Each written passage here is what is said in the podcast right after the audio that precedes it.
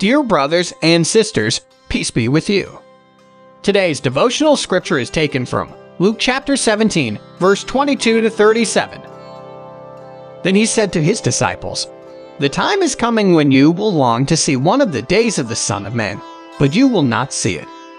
People will tell you, There he is, or Here he is.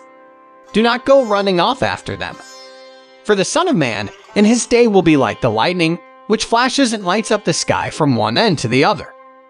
But first he must suffer many things and be rejected by this generation.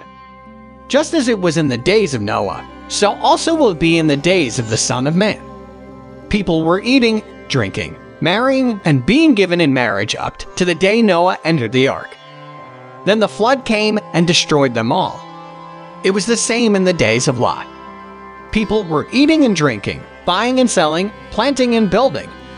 But the day Lot left Sodom, fire and sulfur rained down from heaven and destroyed them all. It will be just like this on the day the Son of Man is revealed. On that day, no one who is on the housetop with possessions inside should go down to get them. Likewise, no one in the field should go back for anything. Remember Lot's wife? Whoever tries to keep their life will lose it, and whoever loses their life will preserve it. I tell you, on that night two people will be in one bed. One will be taken and the other left.